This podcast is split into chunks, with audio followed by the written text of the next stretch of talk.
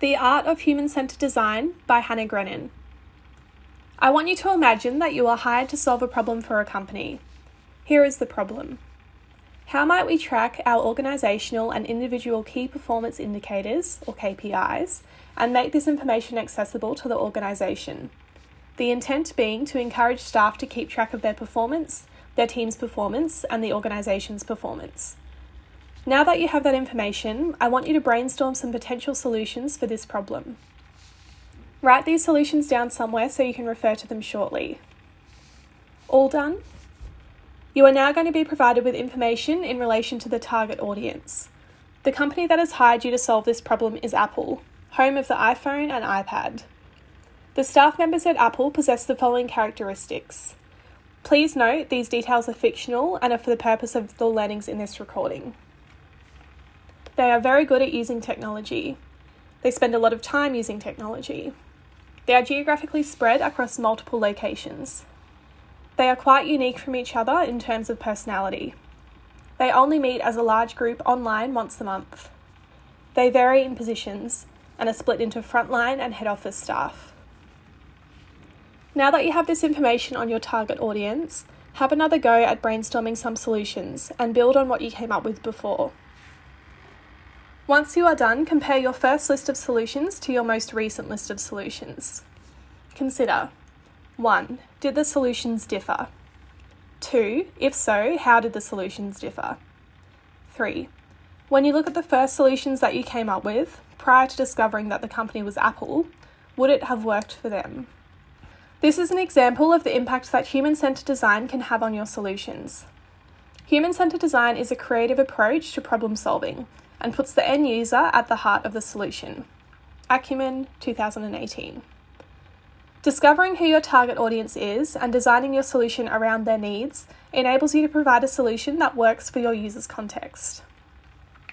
There is a great process that you can follow that will enable you to practice human centered design when creating your solutions. We would highly recommend that you visit www.ideo.org and check out their Introduction to Human Centered Design course. They share a collection of resources and handouts, including a facilitator's guide so that you can do it in your workplace. For the purpose of this recording, I will share a couple of practical tips for how you can begin to incorporate human centered design into your solutions. It is important to note that this is just a taste of a much more significant and detailed process. Number one, immerse yourself in your user's environment. Immersing yourself in your user's environment will enable you to gain a deep understanding of their everyday life, needs, and motivations. Acumen 2018. It is important that you build rapport with your target audience prior to doing this so that they will feel comfortable and provide you with an accurate representation of their experiences. Practical tips 1. Shadow an individual or group from your target audience for a period of time. Pull a chair up at their desk, attend meetings with them, or sit in the passenger seat of their truck. Whoever your audience is, discover what it is like to be them. 2. If you are unable to shadow your target audience, interview them. Ask them as many questions as possible about what their day looks like, what their challenges are, and what they are inspired by. Bring all of this information together to support you in setting a context for your audience. Number two, organise your findings. Using the information and data that you have collected from your target audience, begin to organise what your findings are into themes. Practical tip A great way to do this is by bringing your project team together. Begin by selecting key themes and put these headings up on a wall. Then have each team member write all of their discoveries and findings onto sticky notes and stick them under the relevant category. The room will begin to replicate a representation of your user's world. Tip why not bring members of your target audience into the room for this process? They will be able to answer context specific questions and provide insight that only a member of that audience could. Number three, brainstorm solutions. Now that you have your user at the tip of your attention, you can begin to brainstorm solutions and develop prototypes. Tip Don't limit your potential solutions to a small amount of quality and well thought through options. Challenge yourself and your team to think up as many solutions, no matter how wacky or obvious they may be, as possible. Quantity is the key here. Even if a solution isn't the right one, it may spark other ideas that could lead you down a very useful and insightful path. Let's have a look at the process we have just explored. 1. You were given a problem and brainstormed some potential solutions. 2. You were then provided information in relation to the target audience, which supported you to refine your solutions. 3.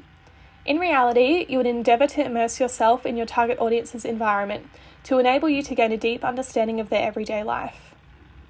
4. You can then organise your target audience findings by bringing together all of the information that you have collected and arranging your insights into themes. 5. Once you have organised your target audience information, you can brainstorm as many potential solutions as possible. Quantity is key. By applying these tips to your learning solutions, you will support yourself to gain a deep understanding of your end user and in turn create a solution that works for them. We hope these tips added value to your craft. If you are interested in this topic and would like to gain a greater understanding of human centered design, head to www.ideo.org and learn to your heart's desire. If you are using human centered design processes in your organisation, we would love to hear about it. Here at Belvista Studios, we will continue to explore this process and commit to put our user at the heart of all of our learning solutions. If you've liked this recording, you will like our Human Centered Design Playbook for instructional designers and learning and development practitioners. This will be the toolkit for the rest of your career. It enables you to use the principles of human centered design to create effective learning experiences and solve business problems. Learn more at creatorhub.belvistastudios.com. For the resources mentioned in this, view the description. Thanks for listening, and if this has added value to you, we'd love you to share it with someone else to help them benefit too.